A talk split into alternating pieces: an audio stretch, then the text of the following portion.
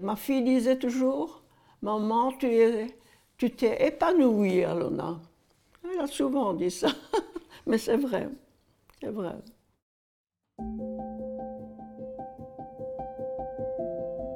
Lorsque l'on s'engage dans une association, que ce soit comme volontaire ou comme salarié, qui peut savoir lors de son premier jour si ce sera pour 6 mois, 5 ans ou 30 ans? L'ONA a vraiment été, je dirais, pour moi, euh, ma chance. Sans, sans l'ONA, il y aurait peut-être eu autre chose, mais je suis vraiment fier d'avoir eu l'ONA. Bonjour, je m'appelle Julie. Bonjour, je m'appelle Nicolas. Dans le cadre des 100 ans d'éclat, nous sommes partis à la rencontre d'hommes et de femmes qui, année après année, ont mis toute leur énergie et leur créativité au service des personnes déficientes visuelles. Et vraiment, le, le goût de la lecture, il se prend quand on est petit, et il ne peut se prendre que si on a des livres en main. On ne peut pas savoir ce qu'on rate si on n'a jamais un livre en main.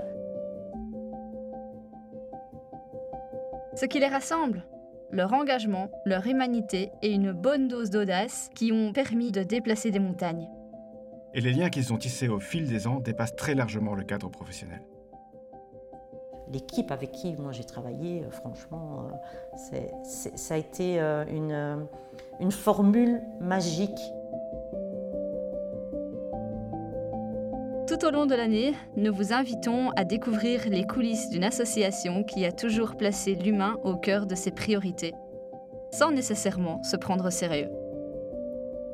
Je crois vraiment pouvoir dire maintenant que les fantômes de la bibliothèque, ça existe. Voilà, parce que je les ai sentis. Voilà.